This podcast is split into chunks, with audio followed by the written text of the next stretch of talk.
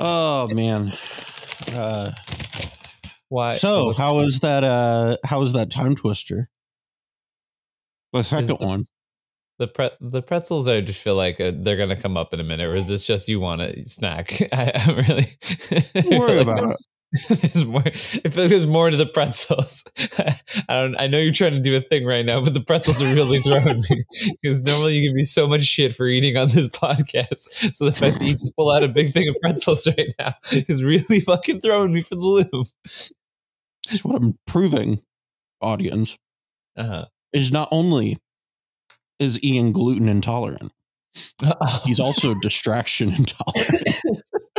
Yes, we've we've already agreed that I have ADHD for sure. If if more of my opponents just like started doing weird things with their hands during stack resolutions, I would get very much distracted. Listen, this is the key to beating Ian at the Yeah. next event. If you want to dethrone the Mhm. champ, all you Mhm. do is just from under the bottom of the, the table pull out a, bo- the a bag of. Snyder's family size pretzels and just start doing this.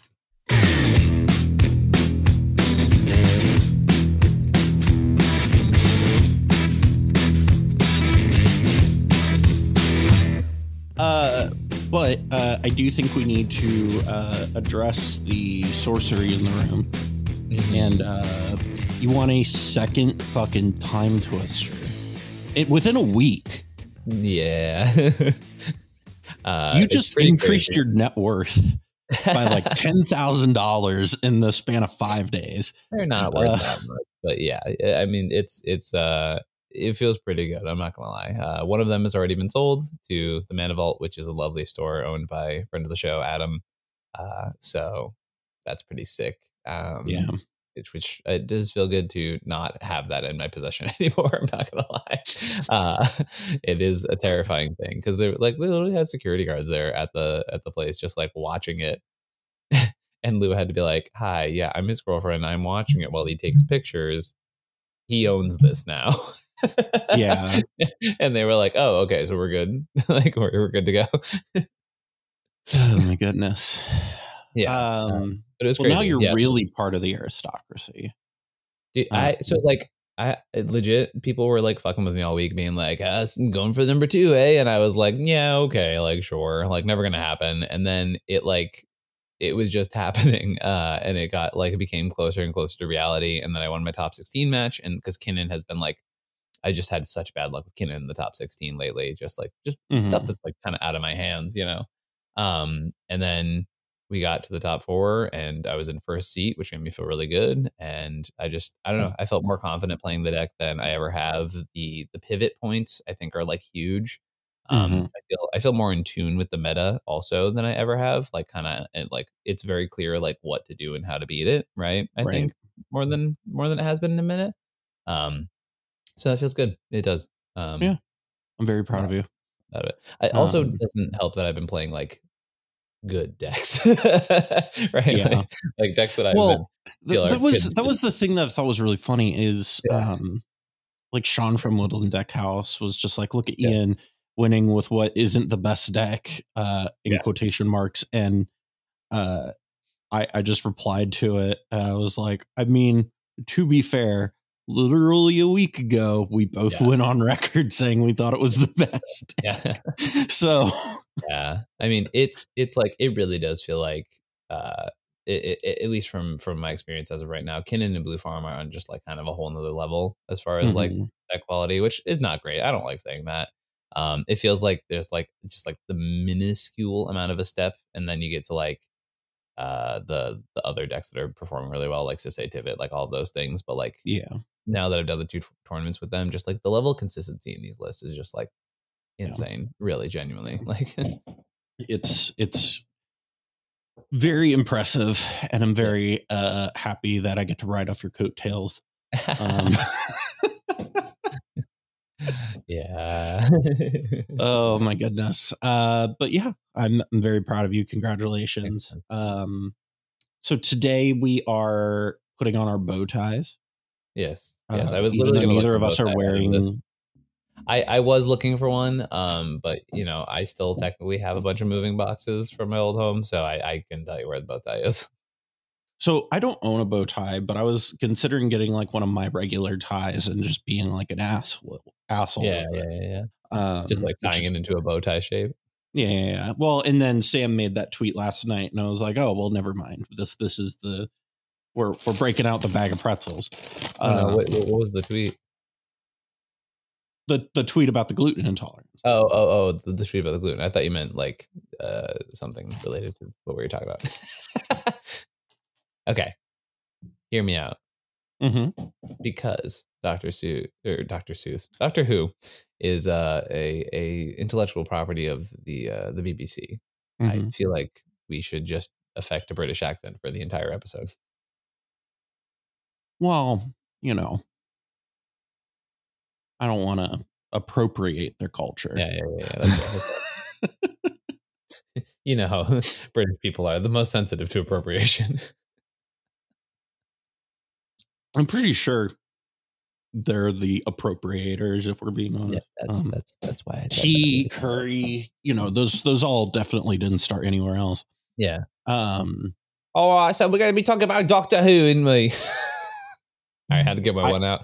We yeah, can I can't on. even attempt one because I know it's gonna just sound really bad. So it's just the closest I can get is Southern accent, which is the closest you can get. I think it, I, I did hear a chuckle from Lua upstairs, so that one at least got her. There we go. Uh, so we've Um, got some cards here to talk about today. Um, the set overall was like, um, not so like the the one thing I will say about these two universes beyond like Commander products is Mhm. both of them have been really strong for like Commander broadly. But Mhm, as far as mhm. CEDH is concerned, both of them have been pretty like fine. Yeah, you know what I I- mean? I- like I think- nothing. yeah. I don't think there's anything like fundamentally busted. I think there's like a lot of really interesting stuff. So like if you Yeah. enjoy the IP, that like you can definitely find you know ways to uh, play it in CEDH. I think um, we're even maybe missing a couple on this list right now, just as far as like um, outlet doctors, right? Like just Right. doctors that somehow make infinite mana when you flicker them or dockside them or, or all of that stuff. Well, Um, and then there's like I know neither of us see the appeal of it, but there are people that are really high on like the War Doctor. I, Um, yeah, that I, one I, I'm not as into it either. me. I do not get why people like it so much. People have been talking about it. I, I know Like, uh, people are talking about that because of the the ability on the commander. I'm not as into it. Ian isn't as into it, so we're not talking about it. Yeah. Um, there is one commander that uh, I did want to talk about before we got like too deep into Mhm. this. That's Yeah. the one that I have in the sideboard here in our list, and Mhm. it's specifically the pairing of Barbara White with the Fourth Doctor. Mhm, Um, mhm. And so, for those at home, Barbara White is a colorless and a white human advisor, legendary human advisor. That's a 1 3 that has Doctor's Companion. So, you can have two commanders if the other is the Doctor. Specifically, this is an important thing before we get too far. For the Doctors, it Yes. can't be a changeling. It has to be a specifically in the type line Time Lord Gotcha, Doctor. yeah. Um, and changelings, while they are all those things, are not the doctor. It's like an immutable thing that yeah, it's like a commander, right? Like, Yeah. it's quality of it for sure. It's a sure. quality of That's the really card. interesting. Uh I think it's a little confusing. It's not super intuitive in my opinion. I for Um, sure agree. I think they could have put very easily just put on the card is the doctor or like Mhm. you know something like that but I, I regardless uh Yeah. so barbara white is a companion and has the ability sagas you control have read ahead uh and then paired with the fourth doctor which costs two colorless a green and a blue uh is a 4-4 time lord doctor and it says you may look at the top card of your library at any time and once each turn you may play a his- historic land or cast a historic spell from the top of your library when you do create a food. And I specifically wanted to talk about this pairing because we have been talking about on the show for the last few weeks, uh, like this idea of green in like how you use land in green Mhm. and how to like maybe a lands type deck in CEDH uh, and how to like view green with a different angle. And one of the things that I saw about this originally was I was like, oh, this could make a really cool loam deck. Uh, and specifically because of the fact that it makes Saga a free to the battle, or Urza Saga a free to the battlefield tutor. So it makes Urza Saga really, really strong. Um, Free in So- the sense that you skip your land drop, but yeah. yeah, well, you can do that, but you can also use like uh crop rotation as a Sure. one mana like instant speed tutor, which is really Mhm. cool. Um for like, you know, a Grafdigger's Cage or Yeah, yeah, yeah. you know, whatever piece you might need in a certain situation. I was gonna give you shit because it is a one. It is a one mana piece. tutor. in there, Yeah. yeah, but like specifically for like an artifact or something like that. yeah. Um, and so I think like I, I obviously it's a very rough idea. It's not like something that I think is going to shock the meta, but we were we've been talking about this Mhm. for a few weeks now. And uh, when I saw this get spoiled, I was like, "Oh, that might be interesting," and um, is something that uh, I have not looked into yet. But I was kind of waiting for all the cards to get spoiled to see like Mhm. what the best Doctor pairing was, and I was kind of like, "All right, the fourth Doctor seems like it's the best just because you get the most like value out of it." Mm. Um, but uh, overall, I was just kind of like, this seems compelling from the angle of like what we have been exploring on this podcast with Green. Right. Yeah. Um. Hmm. It's really interesting. I think the the green cards that I'm seeing from the set uh, are doing what I think is the best thing in green right now, which is tutoring dockside.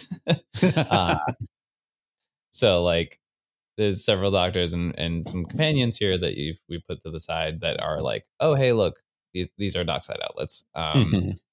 which is I think the best thing to be doing in green right now. Unfortunately, just tutoring creatures is is it. Um, Yeah. and that's it's it's a weird thing to say too, right? Like the color combination that like was very very strong in the format for quite some time. Just now is just like um okay, if your colors have a busted creature, I guess green's worth your time, maybe. Mhm. Um, it's also a good splash color. I, you know, I will say, like, I think we talked about this a little bit last week, like things like a Broken Mhm. K, stuff like that, Eladamri's Call, like those are those are good things to have that have green in them, but aren't necessarily green, right? Right. The other thing that I, I like about this doing green, like this like pairing for Bant is Yeah. that it does something in Bant that is different from what Bant usually does. Mhm. but also doesn't push you away from what the colors do well, if that makes sense. Right. Uh, and I think that's like one of the the biggest struggles I've always had with when trying to Mhm. blur, brew Bant. Uh, I've talked about Yeah. this before, where like Ardenn Thrasios is really hard because what it ends up being is that uh, green is your splash. You have to decide if green or Mhm. blue is your splash color, and Right. that pulls you in two very different directions. Mhm. Um, and whereas with this, I look at this and I'm like, oh, I can see how each of the colors contribute to this strategy very Mhm. clearly. Um, if that's an effective strategy, I, I don't really know. yeah, Uh, but it's it's Mm-hmm. something that I wanted to bring up specifically because we've been talking about it. yeah, yeah, um, yeah. But I, I do do agree with you on all of those points. Is that Mhm. green is uh, kind of in that weird spot of you know tutors dockside. you Mhm, know what I mean? mhm. Yeah, Um, I mean that's it, right? Yeah. um, yeah. You you should be g- glad to know that I did um not include the card that is going to be an Arden Silas, the new Mm. equipment that uh whenever it like you equip it to a creature and uh whatever that creature's name is when it dies you search for basically a copy of that but what you can Mhm. do is now you can play the like name changing card uh or excuse Uh-huh. me it changes the name of the the the card that it attaches to uh but then you can play i forget what the blue card is called but Basically, yeah, the press card the hire was trying to make work a while ago. yeah, but you can you can do that really well in Ardenn because Ardenn cheats some of that. Um, yeah, that's interesting. I don't yeah, know. it's if I- I I don't know if it's like worth it's it, like but in my head, and the 99 for one kind of fringe strategy. Like, well, my thought was is that if you're doing that, it's just like additional WinCon access because it's taking up.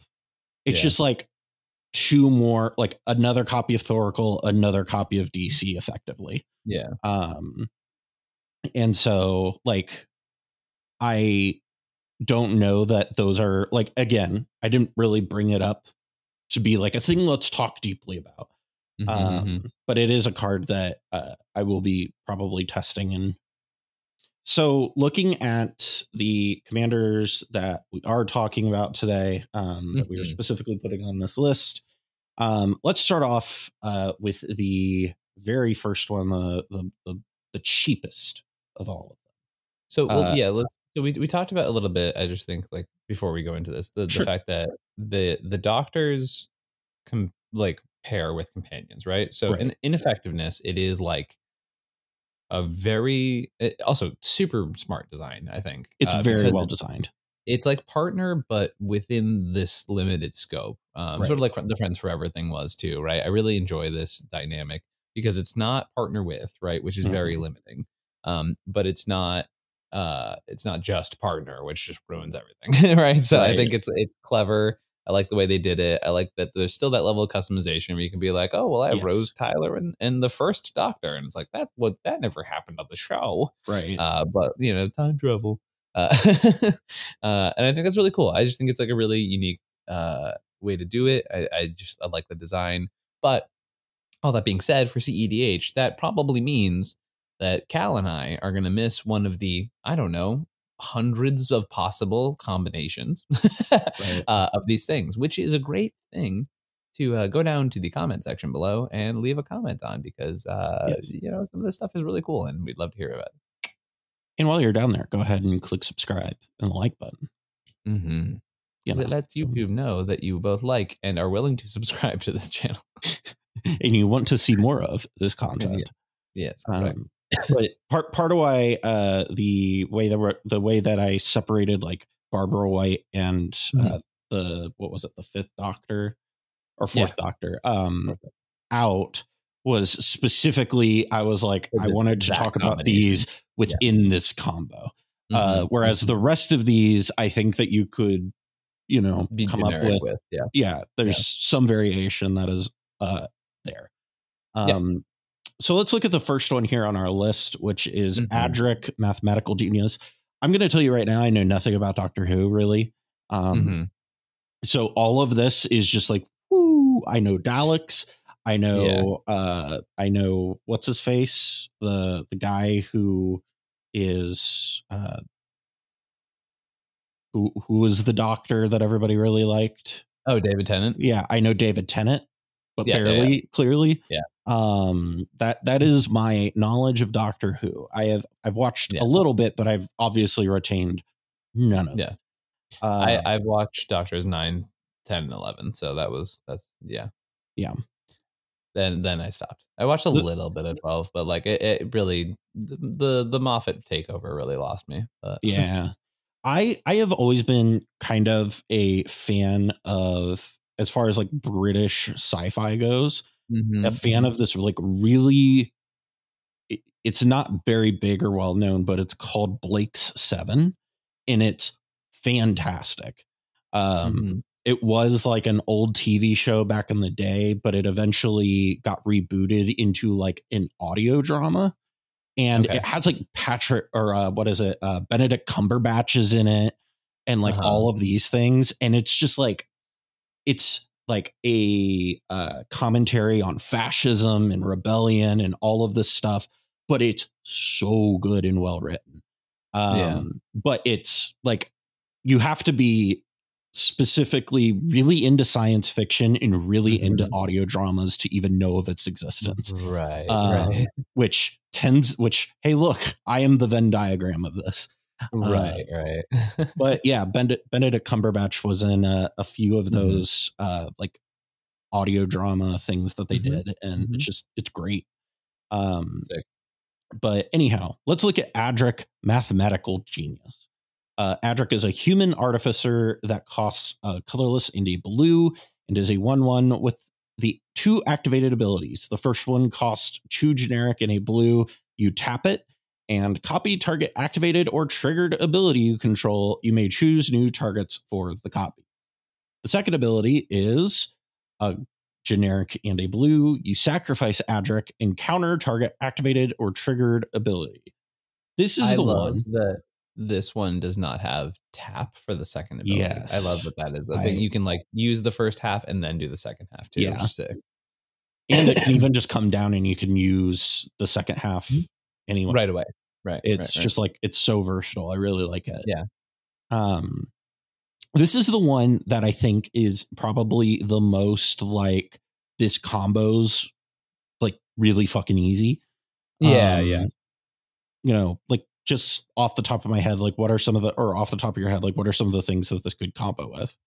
Uh, so for me, like, I mean, the the pretty obvious one is like just double dockside is like super sick. Mm-hmm. Um, I think there's like, I, I I don't know the the stifle on the stick part for me was like kind of insane, right? Because a lot of the doctors that I think are like pretty good, um, either a already have blue in the color identity, but or b like they want to add blue, right? And there's there's one Mhm. combination that I'm very excited about, which is a doctor we'll talk about later called the fugitive doctor in this one um because that one's Gruul and this is blue and i think that Hmm. the teamer combo of the two of them is like pretty fucking hot i'm not gonna lie Yeah. uh and then just the yeah the stifle on the stick is is really awesome defensively and then i just think there's so many like easy ways to get incidental value um i know people are talking about this with Sisay i like the idea of this with Sisay i don't know just because of how squishy it is like he's a little one one which is a little awkward in, in the um, Bowmasters meta, that is a little awkward.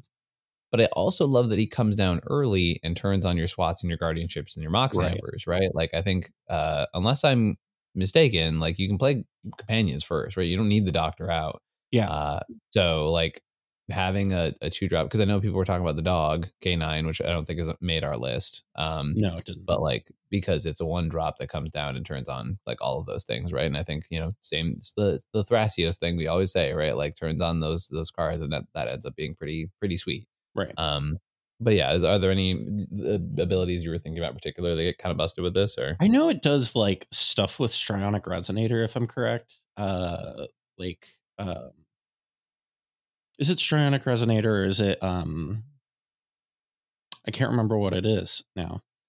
I know like those like Brago type combos. yeah, yeah, yeah. I mean, Strionic Resonator is the card. Yeah, yeah, yeah, but it can do a lot of the like Brago esque combos. Uh, Yeah. because it does the like strionic Mhm, resonator mhm. doubling. Um, Yeah. So I, I I've thought about it in that regard. I think Mhm. overall as a companion, uh, Yeah. I'm pretty like I think it also like creates some interesting scenarios. I think where you like, if it has, if it doesn't have summoning sickness, I think it can turn like an ETB into a, a win con with Isochron Scepter. Right. You know what I mean? Like, so if it's like ETB ping, you can be like, all right, I'm gonna copy that Isochron Scepter on tap, but ping it. You know what I mean? Copy, copy, copy, copy, Mhm. copy forever. Which I think is kind of sick. Um, I don't know how often that'll come up, but I guess that is a scepter outlet. yeah, if you really, really, really you- squint at it, yeah. squint hard at it. Um, yeah, like you can do that stuff. Uh, I, I think the the issue is is it's like what are the uh, you know activated or triggered abilities that you're really wanting to copy for three mana is kind of my question. Yeah. Um, I do think the like, you know, it, it's kind of that question of would you play Strionic Resonator, you know, Mm. or Yeah. that ability. And I feel like most of the time we would say no, but I do also think that we might change our opinion on that if it's in the command zone and Yeah. also not the main commander, Mhm. right? Mhm. Um, so I also think you know, like I don't know. There's there's definitely some room to like play stupid things, right? Like like seven mana Atali and stuff like that. Like I don't think that's necessarily what you want to be doing with this deck, but like it, it is something you can do. I think Right. like there's a sort of just this this sort of free nature of this card, which is why I like it. Like I don't think it's like we're playing this not because it, it itself is fundamentally busted. It's just like uh, if I want a backup commander, this is going to be that thing, right? Like, it's like you know, everyone's always like, oh, "I wish Vial Smasher didn't just basically have flavor text." This is what I think of when I think of what the secondary yeah. commander should look like, right? It's it's this, right? Yeah, this is a really good like commander that does a thing, isn't like too broken. Yeah, um, yeah. but like does an interesting thing. Mm-hmm, um, mm-hmm. But overall, I'm like, I think it's fine. I yeah. I think most of the companions, the only one I'm really excited about, honestly, is Barbara White, and I think that's just because I really like sagas. Um, yeah, but uh, the next companion here on this list is mm-hmm. Martha Jones. It is a she is a human cleric that is a 3 2 that costs two generic and a blue and mm-hmm. has two different abilities. One is when she enters the battlefield, you investigate. And the second is whenever you sacrifice a clue, Martha Jones and up to one other target creature can't be blocked this turn. This yeah, this is one of the only reasons I want to play the War Doctor ever is yeah. because you, then have a Jeskai infinite mana deck. Yeah. Um, uh, but yeah, I mean it's so that's the idea, right? The ETB clone is like anytime you do a dockside combo or a combo that requires you bouncing creatures, right? Right. Uh, you suddenly then have Martha there is like, oh, here's a clue, here's a clue, here's a clue, here's a clue, right? And then you know, boom, infinite clues is uh yeah. infinite draws and infinite game, right? Right. So. I also really like this as a 99 card potentially in like uh potentially something like Tivit where you make you give your clues like additional um you give your clues like some additional utility to where it kind sure. of can make that Tivit math a little bit easier.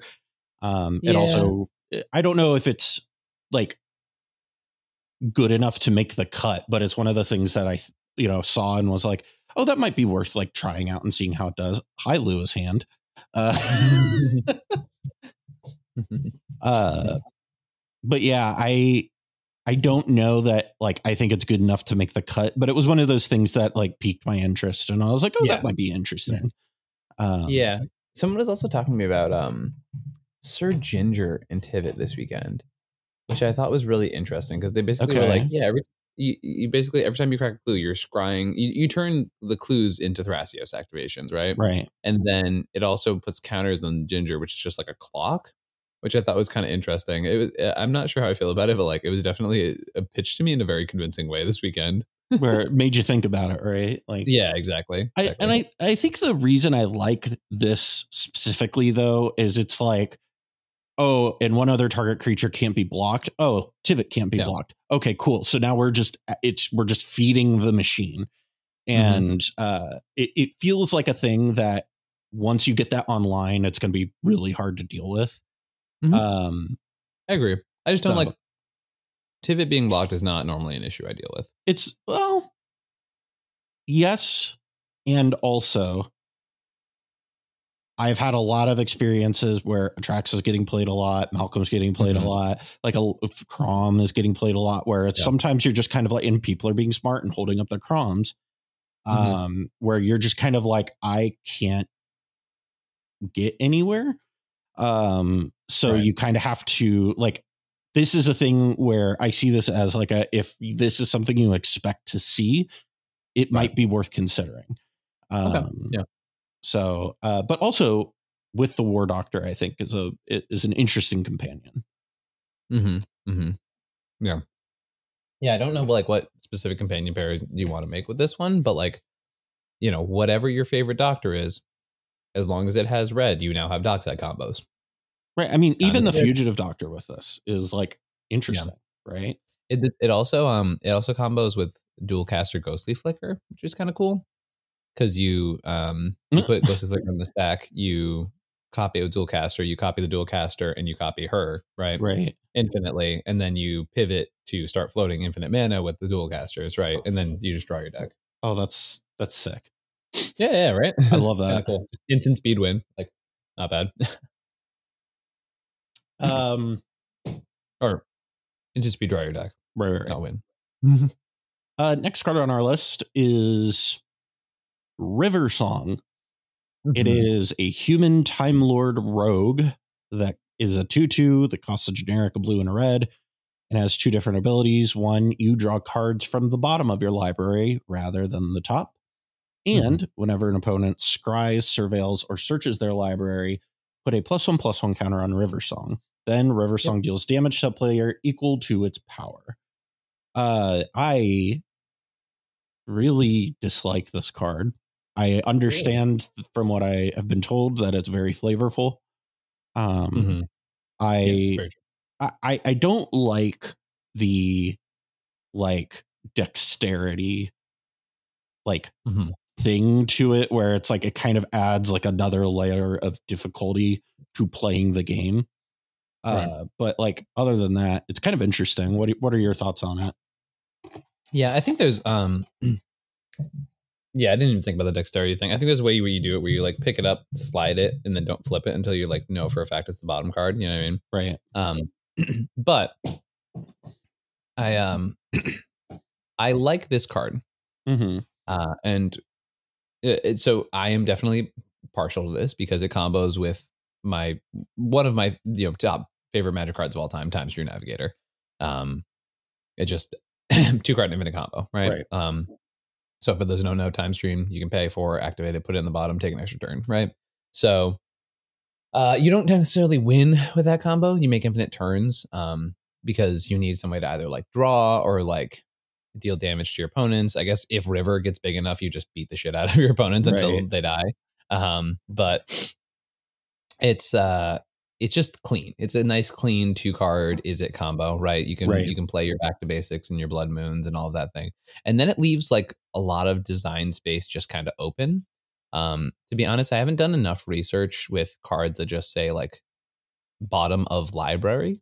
Um and I think it's like I just feel like there's more to it. I know there's obviously the cards that are like um yeah some like really interesting ones like the polymorph cards become really mm-hmm. interesting in that circumstance because like uh first of all you can like just polymorph into your timestream navigator right mm-hmm. but then um the staff which its name is not coming to me at the moment oh proteus staff. proteus staff yeah. yeah um that does not say to randomize the cards in the bottom of your library right so if you use that even if it's just like a value one until you flip over a creature you then get X amount of cards revealed, right? Right. And you get to then basically like doomsday stack the bottom of your deck for everything that was revealed, right? Right. Which is pretty sick, I think. I think that there's like you a lot of persuade. Do that with like dig through time, right? Because like dig through yeah. time does that as well, where it doesn't tell you to randomize it.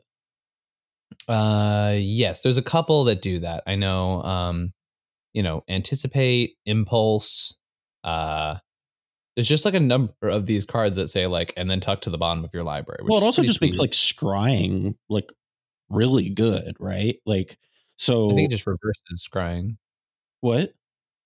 It reverses scrying, right? Because you have to like put the cards to the bottom as opposed to Right. But that's what I'm saying is so it's like you're basically like looking at your bottom two cards and going, do I want to so like let's let's take a card like preordained, right? So you mm-hmm. scry, look at the top two cards of your library. Yeah. Um, Do I want to draw anything? And then, yeah. but you would draw from the bottom. So whatever one you want, you're you can put it down there, or if you don't want either, you just leave them there and then you draw. That's what it um, does normally. It, it's basically the same thing, but it does make it so that like I guess it doesn't really change anything. It doesn't change anything. Know. It just reverses where you put them. don't mind me. I thought I had found something interesting, but I'm sorry, I didn't. Uh, but then there's like I know there's like Conjurer's Bauble, which is like right. sack it, put a one card from your graveyard to the bottom of your library, draw a card, and like if you have a way to recur that, then like you could take infinite turns by like putting a time warp there. You know, right. um, I think there's like there's a lot of really cute, weird stuff you can do. Um, and then I, I I just I don't know. I feel like there's there's stuff there that is pretty sick and I don't like have all of the math figured out, you know what I mean? Um but even like expressive iteration, which is like you put one in your hand, one uh or is yeah, you put one in the bottom of your library, right? Yeah, put one in the bottom of your library and then one in exile, right? So like that's like effectively just like okay, make sure I control my top deck and then put two cards in my hand, right? right. And like worst case scenario, you exile the one you don't want, right? Um yeah, I uh I, I don't know. There, there's, there's, there's something there. Is is kind of the idea, right? Yeah. Like there is something there, and I think it's also just like on on the base level there is a two card combo with it, and the rest of the deck keeps it nice and flexible. It's also just like it's a hate bear in the command zone, right? Like the Right. amount of times, like because I think you put. Let me just double check the exact wording on on her, but yeah, you, you put a one one counter on her, then she does damage to that player equal to, equal to its power. So the first person to search their library with her on the battlefield gets bolted, Right. and it only goes up from there, right? Like, yeah, Interesting um, uh, card that can also go with uh, this. That's really good. Is it makes like Mhm.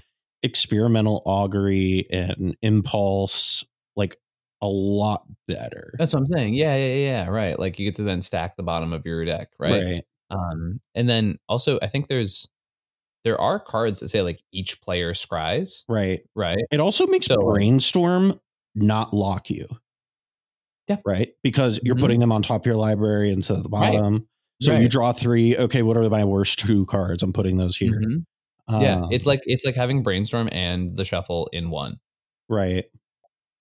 Right? So like it's it's it's a really interesting card, right? Right. Like I, I and then you can it- it also play stuff like uh, this is also interesting where like so i'm just looking at EDA rec with like cards that Yeah. people are playing with it. Is like reality chip with this is really interesting because you can you draw from the bottom but the then you can play off the top. Okay. Yeah, yeah, yeah, yeah, yeah. Um, that's actually really interesting.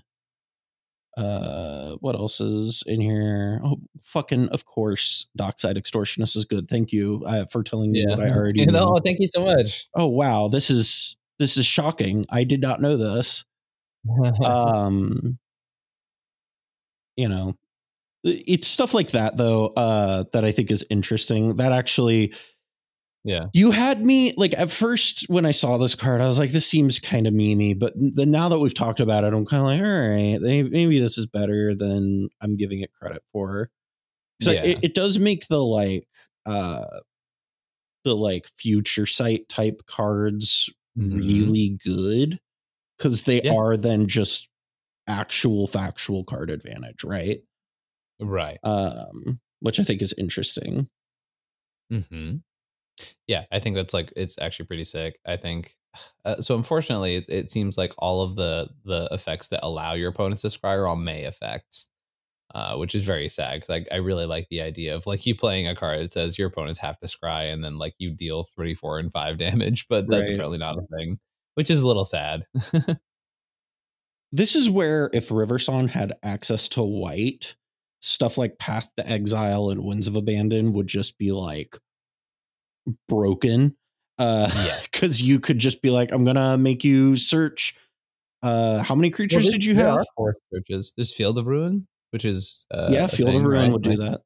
So you can hit a problematic land and then you make everybody search because it's not a and that's three separate triggers too, right. Which is like and so if you've never triggered her, that's three, four, and five damage. and the other cool part about that is the fact that uh you will probably be the only person at the table playing basics. Yeah, So you're going to go up a land, you took somebody down a land, and then you dealt like at mo like three, four, five, so three, seven, 12 damage across three people. Mm-hmm. Yeah. Like that's god damn it. Kinda cool. this is actually Kinda pretty cool. compelling. God damn it. It also makes stuff like uh Valakut Awakening really interesting. uh Valakut Awakening.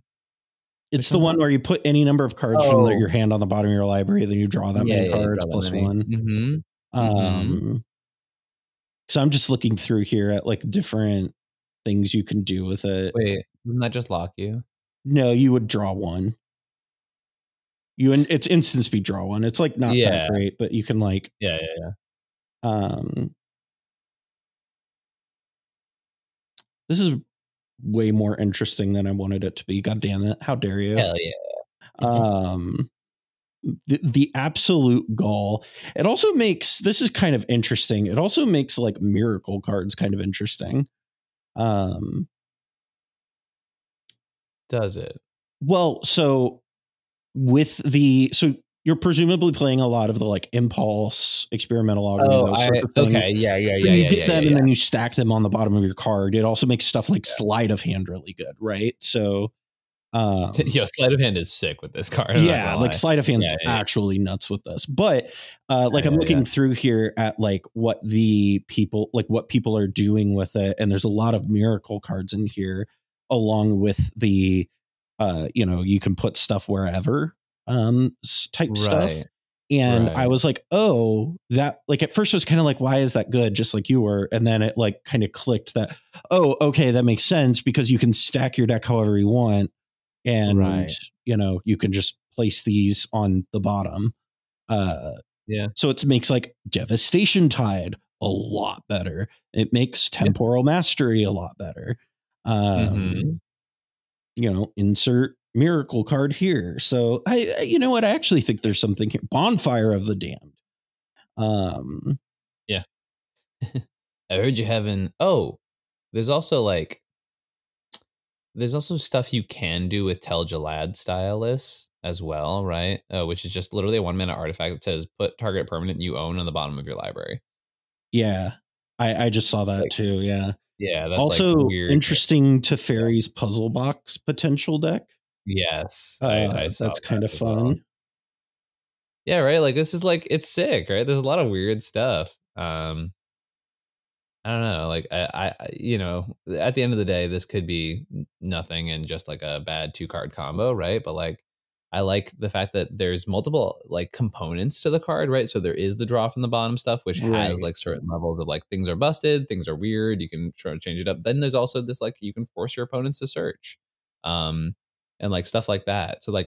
When you need mealtime inspiration, it's worth shopping Kroger, where you'll find over 30,000 mouthwatering choices that excite your inner foodie. And no matter what tasty choice you make, you'll enjoy our everyday low prices, plus extra ways to save, like digital coupons worth over $600 each week. You can also save up to $1 off per gallon at the pump with fuel points. More savings and more inspiring flavors make shopping Kroger worth it every time. Kroger, fresh for everyone. Fuel restrictions apply.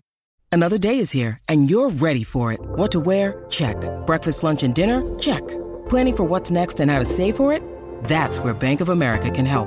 For your financial to-dos, Bank of America has experts ready to help get you closer to your goals. Get started at one of our local financial centers or 24-7 in our mobile banking app. Find a location near you at bankofamerica.com slash talk to us. What would you like the power to do? Mobile banking requires downloading the app and is only available for select devices. Message and data rates may apply. Bank of America and a member FDIC. I, I think that part's pretty sick as well. You know, the cyber controller, G Willikers. Yeah, it's a 3 3 legendary artifact creature with the creature type Cyberman. I hate that that's a creature type so Nah, man, deeply. Cyberman. That's I fucking, fucking hate that. Uh, it costs X uh, generic, two blue, and a black. It has an ETB ability that says when Cyber Controller enters the battlefield, each opponent mills X cards. Put all creature cards milled this way onto the battlefield face down under your control. They are 2 2 Cyberman artifact creatures. And it also has the static ability when uh, other artifact creatures you control get plus one, plus one. Um, so it's, you know, a cool way to build up like a little army of dudes and Mhm. also is a lord. Um, but this in like blue black is really interesting Mhm. because you can do some kind of stupid stuff with this. I mean, I just like it as like a. It's it's one of the cheaper, just like blue black infinite mana outlets that exist Mhm. in these colors that aren't like. I don't know. It's kind of the the downside is like if you cast it for a fair value and then don't have it in the command zone, like you don't mill all your opponents out, right? Which is a little, little stinky. But like, um, I don't know. It just seems like a really fun design. I like, you know, any, anytime there is a Dimir commander with the infinite mana outlet stapled onto it, it's just kind of like, okay, hey, it's the thing. It, the, the this is the new Dimir Scepter deck, Yeah. right? Mm-hmm. It's ever. Mhm. I feel like we need to have a little bit on every show where it's like you know how we have like is this a Najeela card? Yeah, yeah. Um, we need to have is this the new scepter outlet? Uh, Yeah. because I feel like every set there's a new commander where we're like, I mean, if you if you Dimir, right? Like Yeah. black outlets are just abundant. like yeah. It, it's it's always funny though because like I feel like every single set we we have this conversation of like hey, Mhm. look I mean it it's kind of a scepter outlet and Yeah. when was the last time you put dramatic scepter in a deck Oh god, I can't even remember. yeah Um, the thing is, I think it's like it's probably underplayed in Ad Naus strategies. Um, Yeah. I would agree with that but that like I know there are people who are going to be like, "Oh, what are you talking about?" And it's like, okay, but it's it's so clean post Naus when you don't have Underworld Breach. Like the ability Mm-hmm. to just be like, "Oh, form colorless mana, I win the game," is like Mhm. so easy, so easy. Yeah. No it's very good and I think like if you're going to like if you're going to do like those doomsday like Mhm. I I would play that before I would play doomsday and the like Yeah, Tim to Malcolm sort of things honestly Right. but that's whole other i could probably talk about underplayed cards for a whole episode We probably should. insert future future episode here um Mhm. uh let's look at the next cyberman i really just Mhm. hate that this is a creature type um ashad the lone cyberman is a 3-3 legendary artifact cyberman creature that costs a generic blue black and red and it says the first non-legendary artifact spell you cast each turn has casual casualty 2 which is that uh mechanic back from uh what was it uh, Treats. streets of new capenna Mhm. and the second the other ability it has is whenever you sacrifice another creature put a plus one plus one counter on ashad so this can come in you're able to cast you know whatever your mana crypts and such Mhm, mhm. you know you you specifically requested this so Yeah, I, was- I was curious what you were thinking with it This is one of those cards that I, to me, it has a lot of the right text, right? Mhm. Um, and I think we've talked about this on other set reviews I've been on, where it's like I don't have an answer yet. I think Oswald Fiddlebender was like the first one where this got brought up, um, where it's like it's not there, or maybe Mhm. it is there and I don't know it. But right there is going to be things that break this card. I think. I think it, has a lot of really solid text that can probably be channeled into an ability that's pretty strong. Um, I also is, like. this, is this the kci deck is this the kci No. deck I don't think this is the KCI deck, but as much as I would love it for it to be, I just think like it's got some strong text on it, and uh, I, I really don't have much more than that. But I, I, I think it is a card that there are people who I know this is going to scratch a certain itch for them as far as brewing is Mhm. concerned, and I think it has potential to be a CEDH card. Because of that. Yeah. This feels kind of reminds me a little bit of like Anhelo, but is Right. uh, Right, you know, Artifact, obviously so. for artifact spells, which is int- interesting design space. Um, Yeah.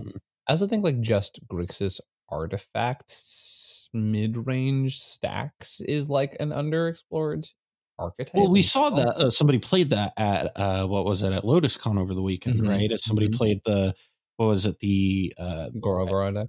yeah the Goro Goro deck, and I saw them share it, and I was like, oh, this is actually really sweet. I like the Yeah, idea yeah. behind this of you know uh dealing you know you lock your opponents down and then you have this thing that just like slowly puts pressure on everybody or you know rapidly puts pressure and they have to continuously deal with things oh and you're also in blue so you just have great like Counter magic. shit. yeah. you have the ability to defend to defend it so yeah I, I actually think that's an interesting strategy Mm-hmm.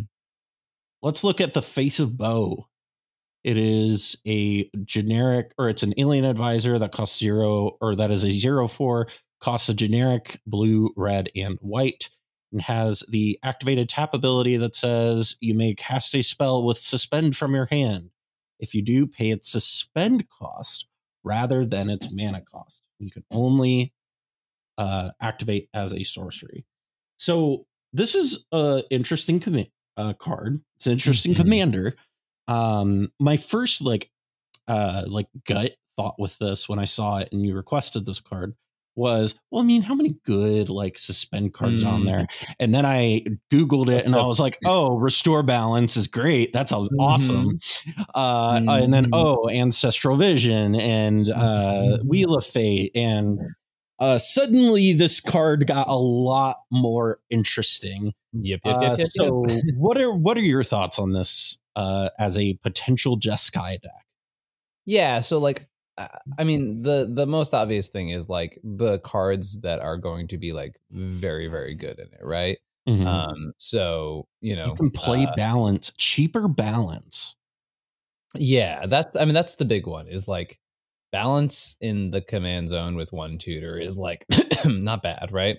Um you also get to play cards like Lotus Bloom just as like kind of free if you're Yep. like sort of running, you know, out of advantage. Um there's I don't know if you want to ever go Enchantress, but there's Resurgent Belief to get all your enchantments back. Mhm. I mean, so let's, let's talk about Restore Balance because for those who don't know, it's uh, each player chooses a number of lands they control equal number of lands controlled by the player controls the fewest, then sacrifices the rest. Players play sac or players sacrifice creatures and discard cards the same way. Okay, so Mhm. lands, creatures, and right.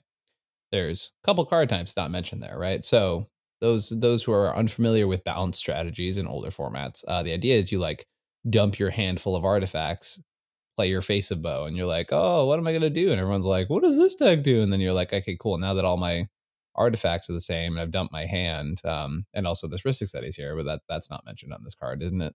Weird. Uh, and then you you play your restore balance, and then suddenly everyone's like, "Wait a minute, but you dumped your hand a second ago. Why? What are you doing, Stinker?" And you're like, "Oh well, you actually notice you really didn't play many lands. This is just a lot of artifacts." And you're like, "Oh, weird." Uh, there's Oh, also the, um, I, I have one card in hand. I guess we'll all have to di- uh, go Yeah, down to yeah. one card. Uh, I'm Yeah, gonna play my land now. Uh, mhm.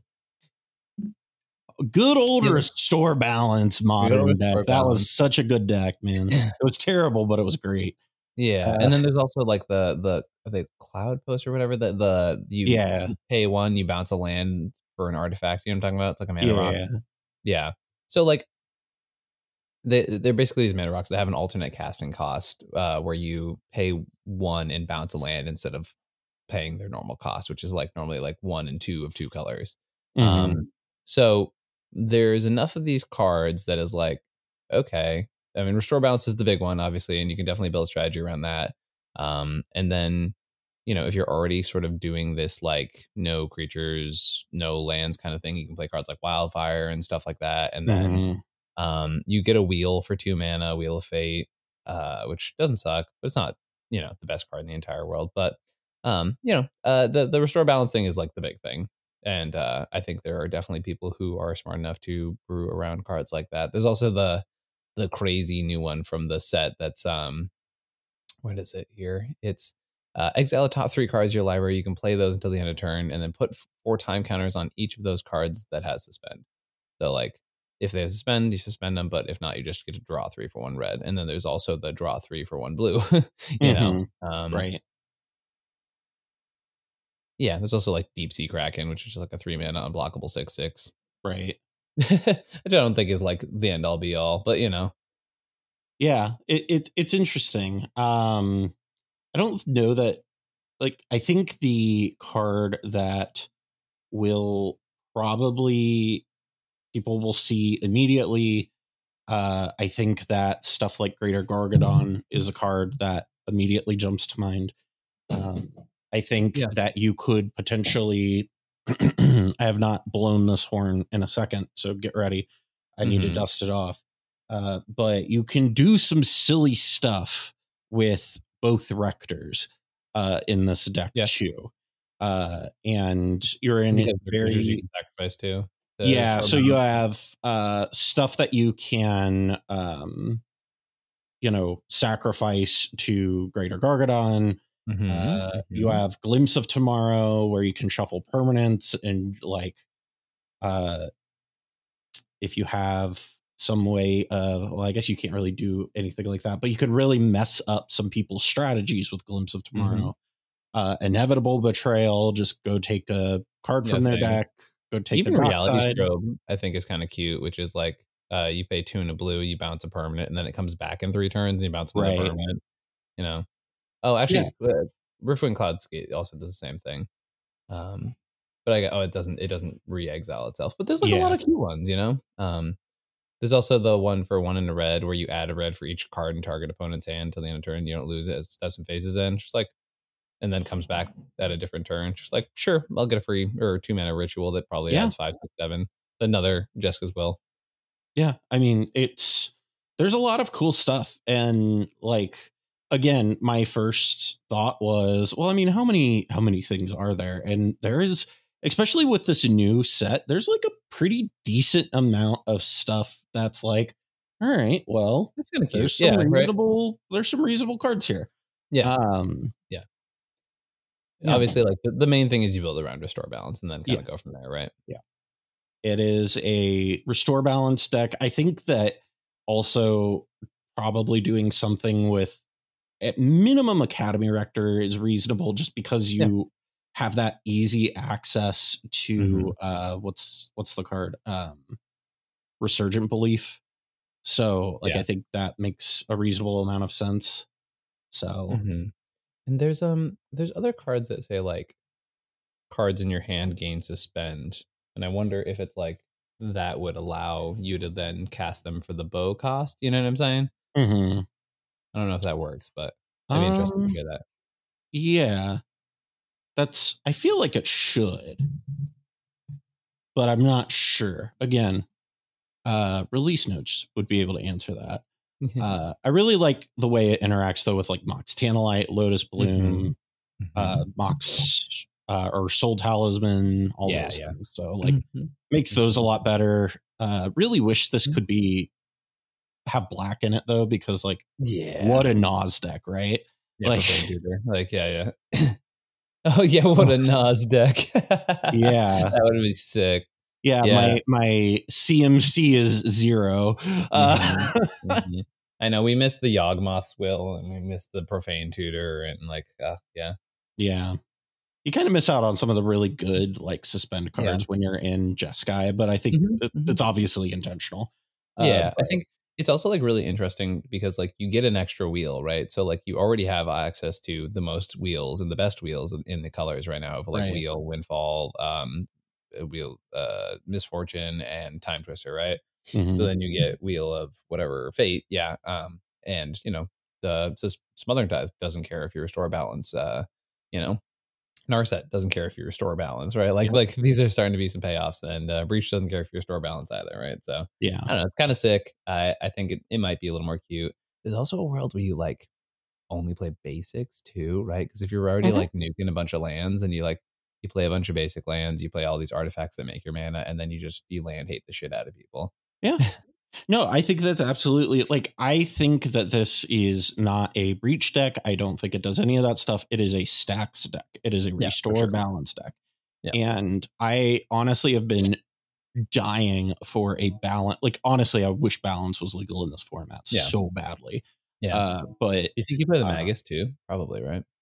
You could probably just play the Magus. Like I, Yeah. I, I know that uh, like Charles played it in Ow, Mhm. so Yeah, like yeah. I, I think it's you, you could easily make an Mhm. argument for it here. For sure. Um, Yeah, it seems sick. uh, I don't know. let's brew. We should do a brew. brewing episode. That'd be fun. Mhm. Uh, I'll do it. let's- Let's brew. The uh the next card on our list is the Fifth Doctor. It is a two-two Time Lord Doctor that costs two generic, a blue and a white. So it's part of my guild.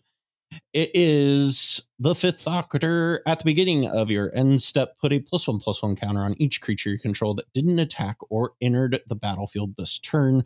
Untap those creatures. Mhm. Um, this is interesting. Um, this is another one. You actually put a lot of the cards on here for this one. Uh, my list was like eight cards. yeah, for sure. Um, so, what are your thoughts with the fifth Fifth Doctor? What uh, what are you liking about this? I don't know. It like it strikes me as like wilderness reclamation for creatures, right? Like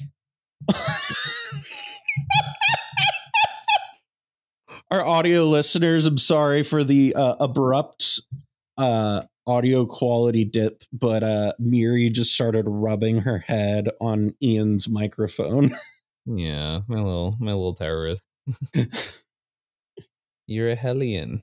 You're a Hellion. You have to know that. oh my goodness. Um, Um, but yeah, what I was trying to say was uh, it's kind of like drum bellower in the command zone in a Mm-hmm. sense, right? Um, which I just think is kind of interesting. I think, uh, you know, I I wish it said every turn, right? But that's okay. I, I think it's uh, it's it's just open some interesting play pattern. Like you play a couple mana dorks. I think you you want it particularly with a green um Mhm. a companion. I think that's probably like the best ways to play it. And there's also a green companion that like does a bunch of nothing, but also is just a mana dork. And I think Mhm. that's like a perfect one-two combination. Um, Right. And uh, yeah, you sort of just have this like value, like "Ah, I'm going to tap out for maybe a big thing on my turn, and then untap and hold up interaction. Cool, like sick.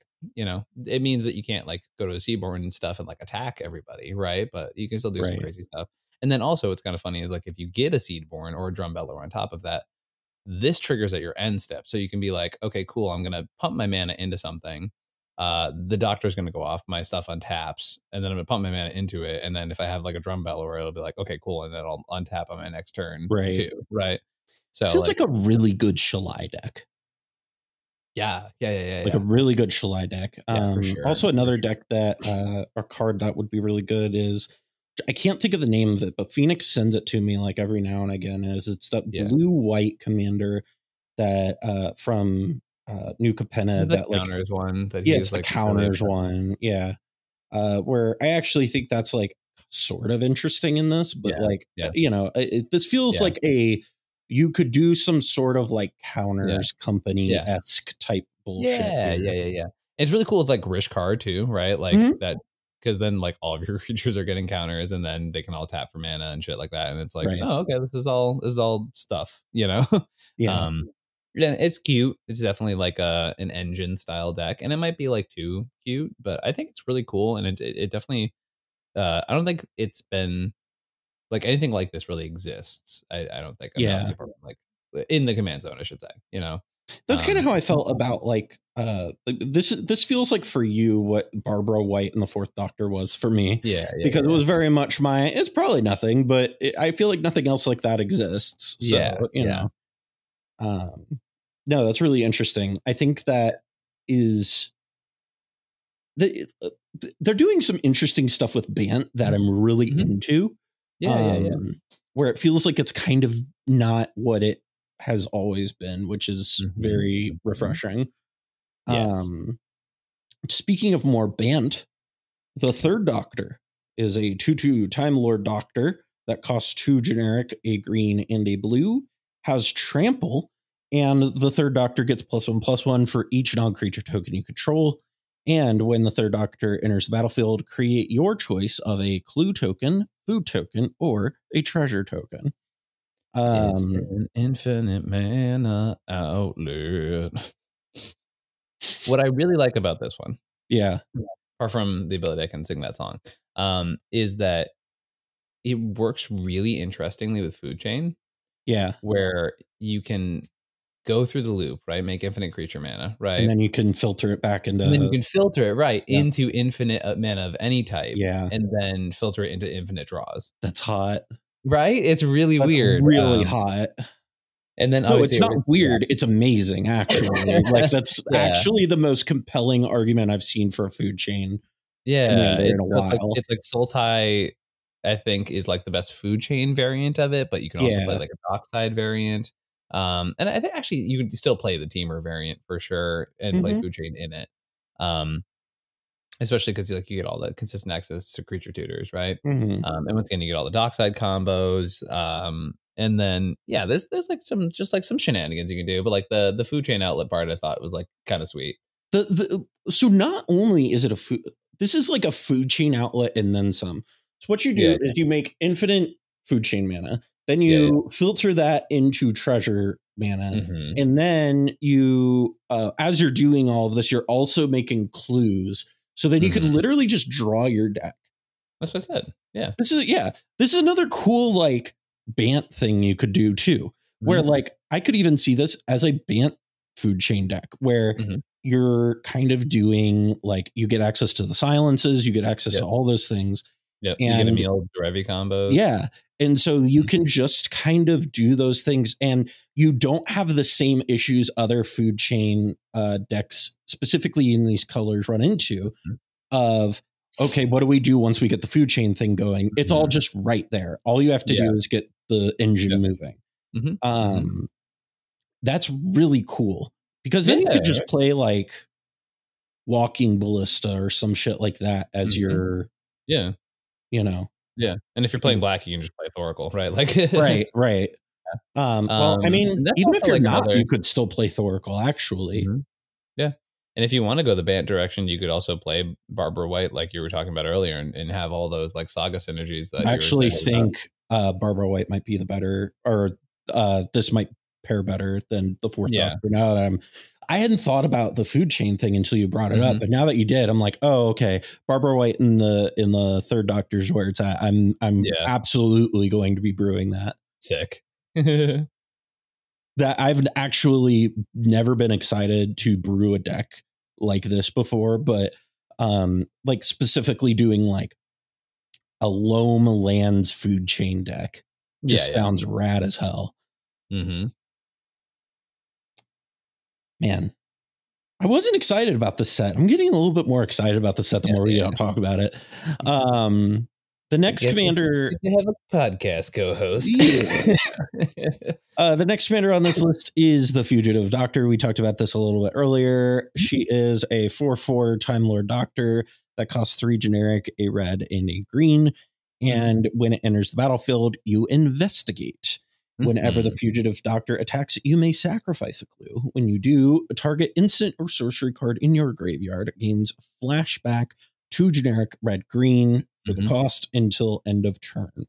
Mhm. So Mhm. there's a lot of shit you can do with it. Yeah, so this Uh, one I think is like one of the most flexible. Um, Yeah. I like it a lot in Jund I was just Uh, about to say that. Yeah. because uh, one man go to combat uh, in response to uh, declaring attacks. Uh, I'm gonna entomb my peer into the abyss Mhm. and then play it for uh, two and red green. Seems pretty Yeah. good. Um, there's also you know any number of uh, instant or sorceries that are just kind of like insanely overcosted like that. Um, the team Uh, version, Enter the Infinite. yeah. Well, okay, so this is what I was going to talk about. The Temur version gets the dockside combos, right? Because Right. this is a dockside outlet. Right. Uh, the Temur version also, yeah, as you said, gets fucking enter the infinite for four mana, which I think is sick. Um, it also then kind of becomes like this weird Narset, right? Where it's like Mhm. it's not as uh not as good as Narset because it doesn't have hexproof or anything like that. But like you also just have a bunch of like crazy Temur spells that like you don't have in Tomb, but like you have a higher redundancy of spells that are just like, oh well, that's stupid. Why is that doing it? You know what I mean? right. Um, also, like you can get Last March of the Ents as well because that card is uncounterable, and like that for four mana is kind of dumb. Mhm. Um, yeah, like there's a lot of very very silly. I will uh, say, if I were, sorceries. I if I were to um do this in Temur, Yeah. this actually may be where the companion is K9 because I think having Mm. that uh Ward one. that Ward one would Mhm, go a mhm. long way.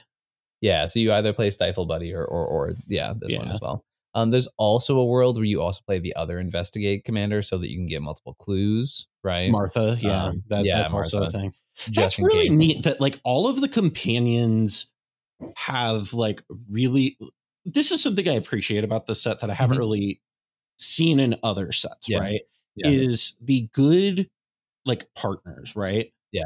always you can like file it down to like a handful of them Mm-hmm. Yeah. and it's just like okay you put this one with this one and this one with this one and this one with this one whereas with this it's like there's just an assortment and they Mhm. all feel like they uh Each do a add to thing, the strategy meaningfully Yeah, yeah, yeah. I completely agree. that's just like very unique something that we Mhm. haven't had because i think yeah. about like malcolm Tymna is it's like always with that what are you putting with Tymna thing is right, it's right. just kind of like which value engine basically are you Mhm. putting next to this value engine yeah. um whereas with this it's which synergy pieces are you putting together? Yeah, yeah, and I like that about the, that. Once again, that this design I think is just clever. I, I really Yeah. enjoy it. Uh, the next card on our list is the Master Multiplied. It is a 4 3 Time Lord Rogue that costs four generic, a black, and a red, and has Myriad. Uh, the legend rule doesn't apply to creature tokens you control, and triggered abilities you control can't cause you to sacrifice or exile creature tokens you control. This is another one that uh, Ian was like, listen, I'm a butt fart. I uh, my name's Doctor Buttfart sixty nine. Uh, I got to get this one on here, Cal. Yeah. and uh, I know you put all these like really meaningful includes of like uh you know new removal spells and stuff like that. But Uh-huh, I I got to uh-huh. talk about the fucking Master Multiplied right the fuck Okay. now. Um, It's Najeela. it is Najeela. this Um, card's awesome. Okay, it's like it is the only Rakdos card. So okay, so there's like six stuff you can do with this card and like Twin Flame and shit like that, right? Yeah. Um, so that part's like cute, right? But on its face, right, this is just a win con in the command zone in Rakdos that has never existed before, and I think that's sick. this a Najeela card. no, it, it, the, the new game is the is this the new Najeela? yeah, is this the new Yeah. Najeela? Is this Najeela but in less colors? Uh, yeah because i think oh what's the um, there's the hellkite that makes this card a lot better too you know what i'm talking about uh, um tyrannical hellkite. no no no no no no no no no no it's um You're asking me to know too much information off the top of my head. Uh, i'm, I'm googling it now Yeah, uh, I'm- oh yeah yeah yeah hellkite courser that's Right? Okay. because what that does is it allows you to um it says the exact text here uh, And- when it etbs you can put your commander from the command zone onto the battlefield and it gets haste uh return it to the command zone at the beginning of the next end step right Yeah, yeah. so this is like I think the cleanest. Like I know it's six mana dragon, but still, this is the cleanest. Uh, I think this is also a stack deck to be clear. Um, Yeah. I, I I think this is like a stack deck with like Dualcaster, twin flame combos and stuff like that. Um, but like the idea that you can inevitably just get to the master and win the game is like so sick to me. Uh, but like you play the Courser, right? Mhm. The master comes down, you attack. It has myriad, right? And so the reason I'm calling this a Najeela for for the audience is because uh, its static ability prevents the copies of it being exiled to the myriad ability, right?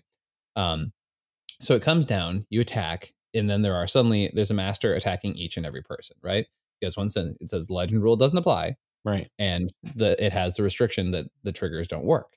And then you're thinking like, oh, but the original goes back to the command zone. Yes, yes, it does. But the tokens have the same line of text saying that they can't be exiled. So it's not like you can mm-hmm. just kill your commander and the rest of them go away. They all stay. And then then next turn, right? You go to combat and you swing with three of them, and suddenly now there are three attacking every player. Yeah. Right. And as you can see, by like the the I think by the third time you go to combat, you win the game. I'm pretty sure.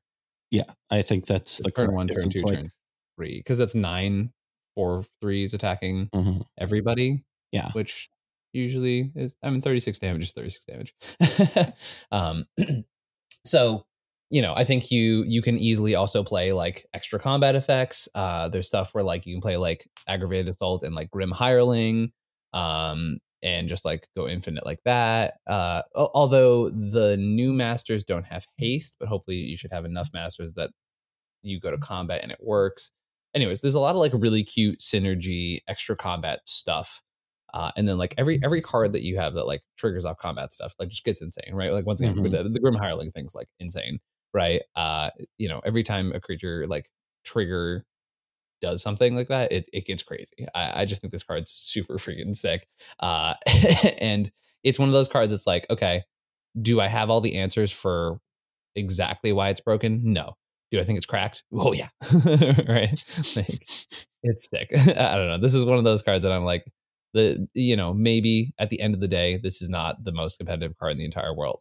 Uh, would I like to build a deck around it? Oh yeah, yeah, yeah, yeah. yeah. you know, You know, now that you're like the CEDH world champion or whatever, you need to go That's- back to your roots and play Belbe. I can try Belbe again. You know, I think Yeah. You need I to go think back to your roots. You need to go back to what made you who you are. Yeah. yeah, that's that's that's the the real CEDH that we want. We need to be playing in this world. Is I need to go back to my Belbe days. this is what the community's been missing. Yes. And meanwhile, every person's like, "Yes, Ian, play a bad deck. Play a bad deck."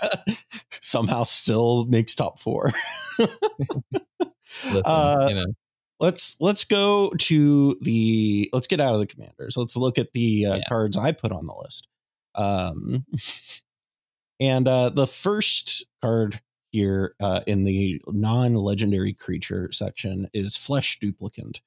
It costs two blue mana is a zero zero shapeshifter rebel and hat says you may have Flesh Duplicate enter the battlefield as a copy of Here's any creature on the battlefield except it has vanishing three if that creature does not have vanishing.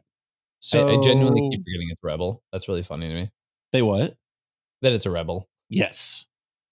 Um, my other favorite part about this is the fact that it's like phantasmal image without the downside. Yeah, Scratch cracked. Like it's, I I actually am curious of your thoughts of if this is just sh- maybe straight up better than uh phantasmal image. I think a significant portion of the time I would feel confident in saying that. Yeah. Okay. I think uh, it is really, really good. I think it provides, you know, everything you want from a clone Mm-hmm. a- and more, you know. Right. Um, I think it's it's just the efficiency, it's the fact that it doesn't just die to a single bowmaster's trigger, you know, like uh, that's like a really big thing. I think you know that that part is sort of not really talked about a lot about Fimage nowadays, and and actually it's it's genuinely why a lot of people, um, like for example, if you looked at the top four of the Crimson Lion tournament, right, uh, all three of us playing Blue Farm were not playing Fimage. All three of us were playing Phyrexian Metamorph, right? Yeah. For me particularly, it like had extra combo potential with um with the Displacer Kit and stuff, right? Right. Um, but in general, like it's just uh the ability for your thing to just be pinged off sucks real bad, right? Right. Um, and I think you know this this blue blue clone anything and like oh no vanishing three. It's like have you like CDH uh three turns is infinite turns like Three three turns is like an eternity. yeah, honestly. like the the game changes so much in three turns. I think most matches last about six turns. I would say like m- good good grindy games, right? Right. Uh, like six, seven, maybe eight turns. Uh, and because of that, I think it just uh, yeah, it it's a card that's going to last a long time. The only downside is the blue blue cost, and I think it is a very real cost, right? Um, but I, I I think the upsides far outweigh the oh no, it costs blue blue. You know, Yeah. I, I I I tend to like this card a lot um because of the fact uh it specifically does things like it, like outside of Kenrith, Mhm, you're able to just do your uh, meal combos.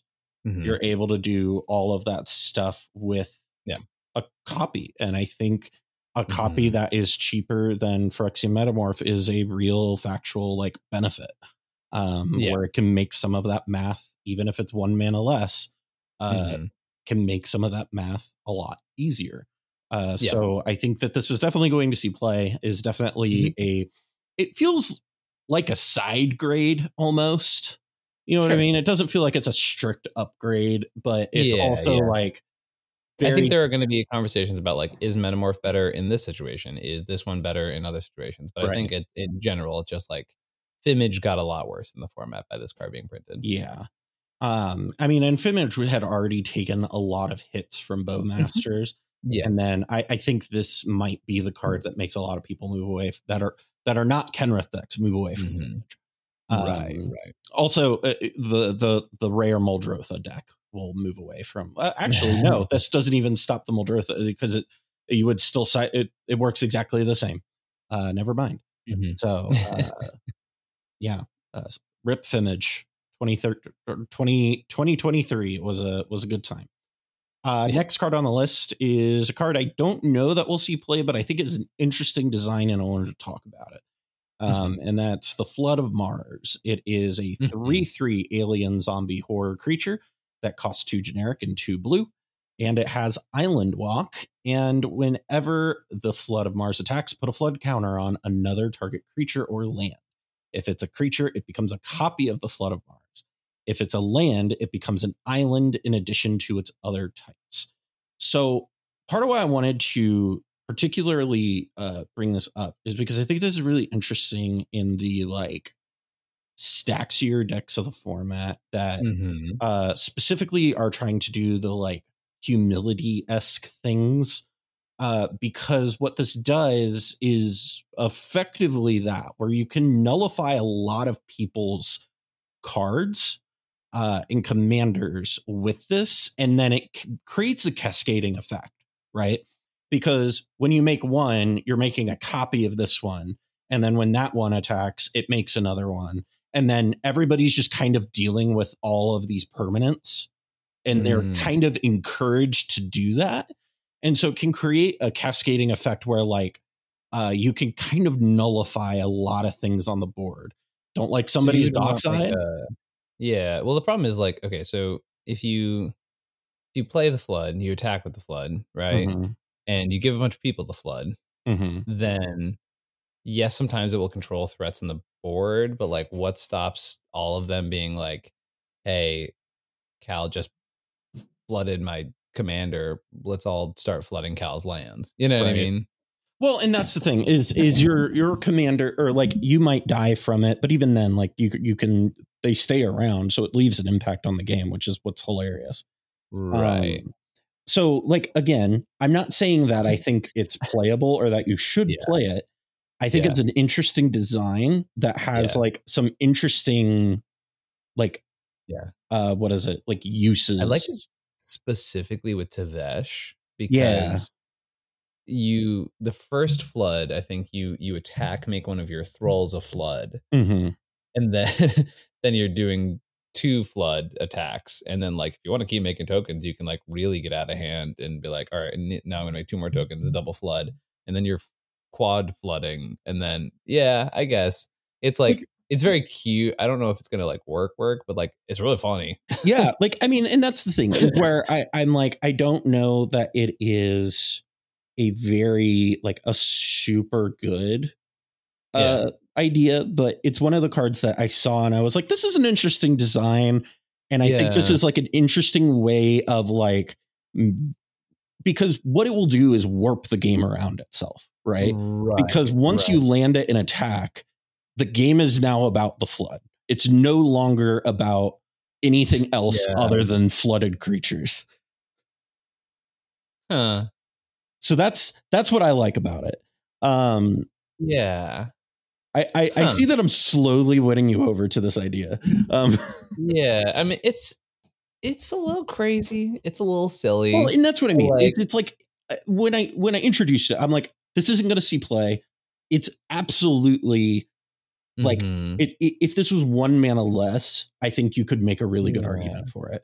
But at four mana and it doesn't have haste, like it, it takes all turn cycle. Like there are real reasons why this is going to be like not in include in every deck and why this is like Right. definitely a you build a very specific deck around it. Um, but I think it's Mhm. interesting from the fact that like once you land it in attack, the game is now about that.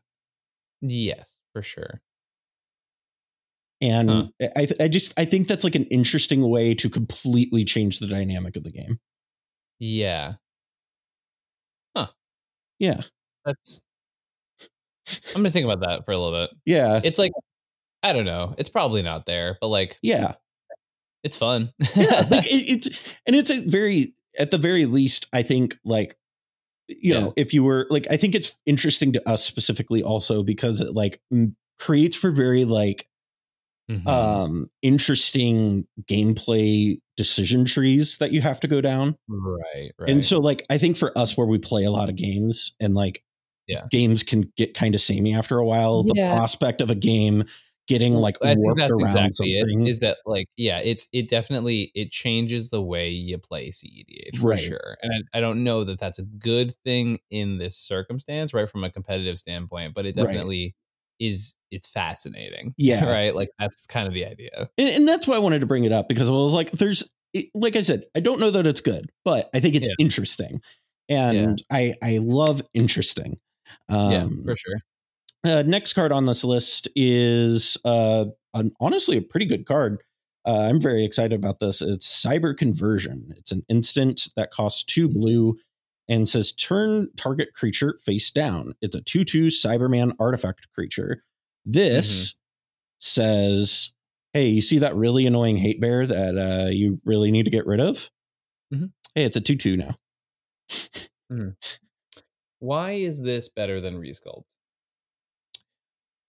So, Resculpt giving somebody a 4 4 Mm-hmm. that has it has evasion, if I'm correct. No, just four four. It's just 4 4. I, I mean, I think it's right there, right there in the pudding. It's a 2 2 versus 4 4. Mm. Um, granted, you can't hit uh, artifacts, Artifacts. which is you know a Mhm. real thing. Yeah, But yeah. I do think in low color blue decks, having Yeah. access to something that can deal with problematic creatures Yeah. is very good, and something that can specifically deal with them in a way that makes them hard to come back is very interesting. Mm-hmm. Okay. So I, I've heard a lot of people excited about this, and that's the, my first thought. It keeps being that. Like, I, I would think I would just rather have a resculpt ninety nine percent of the Well, time. think about this, right? It's specifically good Mhm. with commanders because Yeah. resculpt, you resculpt a commander. Okay, now you have a 4 4 and that commander out. Right. This, the commander is still on the battlefield, but it's a 2 2 and has no abilities. So, Mm-hmm. Yeah. like, that's a real thing. Yeah, yeah. It's, I mean, it's it's an speed dark mutation, right? yeah, So for commanders specifically, I guess that does make sense. yeah, Yeah. And so I think that's really where the value in it lies. Okay. Um, the next card is card that I think is very good. It's called Don't Blink. It costs a generic and a blue. It's an instant that says until end of turn, if one or more creatures would enter the battlefield from exile or after being cast from exile, their owners shuffle them into their libraries instead. And it also has cycling for two generic. This is a new addition to the Containment Priest family of cards Mm-hmm. and uh, it's a very welcome addition. I I like that we're getting more of this effect, especially in Commander. Mm-hmm. I don't know why, but this like when I see this card, I don't like the song. It's like "Don't speak," but it's just "Don't blink." I know just what and I don't know why that is just in It's my head with this card. when it's the same thing with like dig through time, where anytime I see dig Yeah. through time, I sing, you know, if I could turn back time, but it's if I could dig through time. Dig through time, yeah, it's if I good. could dig through time. so, um, Yep. But yeah, Okay. don't blink. New containment priest. Good stuff. The good card. Add this. Add this to your rotation of containment priest I- effects. I will say because I know, um, Hallow, um, no, um, Hallowed the other Moonlight. one, the white one, Hallowed Moonlight. Yeah. Thank you. Uh, that cantrips, I guess, right? It does cantrip. Hmm. I mean, I think the, there. I, I made a post about this before, Mhm. where I think there is a realistic, like, there is a number of a assortment of, like, if you're Mhm. playing like Tivit, right, and you're trying to shut down the Kinnans and the, those things, right. Yeah. There is a number of because you have Miscolor, Don't Blink, uh, Hallowed Moonlight, and Containment Priest that you can all Mm-hmm. Deal with that in some regard. And Mhm. there is a number that is the correct amount of those four to play. Um, Yeah. and it's somewhere between like two and four. So The answer is as long as you're still playing Grafdigger's Cage, you're doing better than most. yeah. Um, so that's one of the things I do like about Don't Blink over something like Hallowed Moonlight is I do think in a deck like Tivit, it has a little bit more utility because of the Mhm. fact that not only does like uh, you can it draws on its own without needing to do a thing. You you don't need to cast it to get the draw. Mhm. Um, but also the fact that it pitches to forces, I think, is a huge advantage in a Yeah. control deck. So I, Mhm. I I think I like this over Hallowed Moonlight in that shell specifically. Yeah. Um, Yeah. So Uh, yeah, uh, pitching to force is good, turns out. seems that will get a lot of cards into a lot of decks. yeah. Uh, speaking of Surge of Brilliance, it is a instant that costs a generic and a blue that has foretell that is a generic and a blue, and what it does draw a card for each spell you've cast this turn from anywhere other than your hand. So, Mhm. uh, this card you requested, and I wasn't, I wanted to talk about it originally, but I didn't put it Mhm. on because I was like, oh, that's too cute. Um, and so when you requested it, I was like, okay, cool. We could talk about this cute card because Yeah, yeah. it, it is kind of Winmore, right? Like, Mm, here's why I like it. okay. Um, I think in general, people see this and they go breach, right? Mhm. With Underworld Breach, it's very Winmore, I Mhm. think. Um, where I like it is some atypical decks. Uh, so specifically, I think it's actually really, I really like it in Esper. Um, Mhm. because what happens a lot of the time is Breach is just so much more incomparably better uh, than Yawgmoth's Will, like just Yes. this period in, in the current meta. And I like the idea that like post Naus, this kind of becomes like really, if you you got to really squint at it, right? But like this kind of becomes your Breach Brain Freeze, right? Like I don't think they're like please don't directly compare the two, right? But the whole point is you don't have access to Breach, so you don't need to directly compare the two, right? Mhm. and the idea being like you can be like okay uh you know pedal dark ritual uh whatever you know ritual ritual ritual dramatic reversal blah blah blah Right. blah blah um and then do the same thing from your graveyard make a bunch of mana and then be like okay cool now surge of brilliance draw six Mhm. i think that's like a thing um Yeah. and then if you like yeah there's i, I don't know i just think it's it's interesting um it does also like there is a world where it kind of acts like your brain freeze if you want like a second version of that effect right because if you like cast led a couple times out of there use it to draw six then this goes in your graveyard right so you can play the led draw a bunch of cards like crack the led pitch all the cards that you just drew off this right Mhm. um, so there's like almost a world where this is a a brain freeze esque effect. It, it definitely like is different, right? Yeah. It is netting you uh less cards, but I it's adding redundancy, I think, is which, it's adding which is the important Yeah, yeah, yeah, um, yeah. Um, I- and then there's also commanders like Elsha specifically. I really like this card where you're just like, okay, let me cast a bunch of cards off the top of my library. Fuck, I finally hit a land. All right, uh, one in blue, draw seven. you know what I mean? Like, um, and like that's a that's one of those decks that like you can storm off at instant speed off the top of your library, right? Right. And like this card becomes very attractive in a deck like that. Something I really like with this card, and it's a Mm-hmm. thing that like I have been, uh, and I've I, I've talked about this with you a little bit, and I don't remember. I think I talked Mhm. about this on the last podcast. Yeah, yeah. is uh this idea of like traditional storm, right? Mhm. Of Mhm. playing the like we're playing the Yeah, yeah, yeah. rituals and the pa- past in flames and the, all that good old school Mhm. bullshit. Mhm. And I, I think in a deck like that, it like even with breach is it's still just very interesting and compelling and can be a way to just help you chain things together. Yeah. Um, I also think this is like a card that like makes a Ruth slightly more viable as well. Yeah.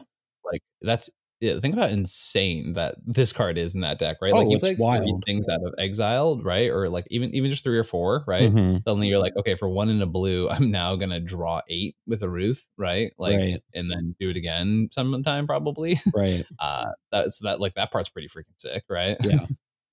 yeah it's it's very very very good um Mhm. i am it's one of the things that i again it really needs to be in the right shell but again Yeah. like it, it's something that it's like it, it it's funny the more we get these things and the more i'm around them the more i want to play these like stormy type decks Yeah. that aren't just Naus decks. You know what I mean? Like I would kind of want to Yeah. play these like, all right, you gotta uh, the the the, the spell version of Sisay, right? The spelly puzzle Right. decks.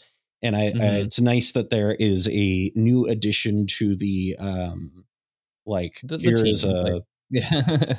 here is yeah. a good front of the box guide to Mhm. help figure out the puzzle, right? yeah. Um, agreed. Agreed. Speaking of front of the box guides to solve Mhm. the puzzle, uh, this is our last card on the list. It Mhm. is Decaying Time How did no? Sorry, just to be clear, how did that relate to what you just said? Uh, well, well, let me read the card and explain it to you. Okay, okay, okay. Okay. Decaying Time Loop is an instant that costs three generic and a red. Yeah. That uh says discard all the cards in your hand, then draw that many cards. It also has retrace. This is a instant speed wheel, which is really good. But you're Mhm. it, it's again like wheels tend to be in those puzzle store like the stormy puzzle oh, oh, okay. Yeah, yeah, tends yeah. to be the front of the box here's a solution or a hint at Mhm. how to solve the puzzle uh sort Mhm. of thing uh which is kind of a bad analogy but i'm sticking with it um but but yeah Okay. it's decaying time loop uh the fact that this has retrace is fucking stupid The fact Um, that this has retrace is fucking stupid. it's so dumb like It's- Actually. it's absolutely what makes this card playable. It's insane. It's like, okay, cool. I played a couple cards. They they didn't really do it for me. All right, let me just wheel my hand again. It's like, okay, yeah uh, yeah, and like, yeah, oh, you're getting less cards and you use four mana for it. Sure, that's not like at the point where this card is relevant. That does not freaking. And think about this like post Naus, right?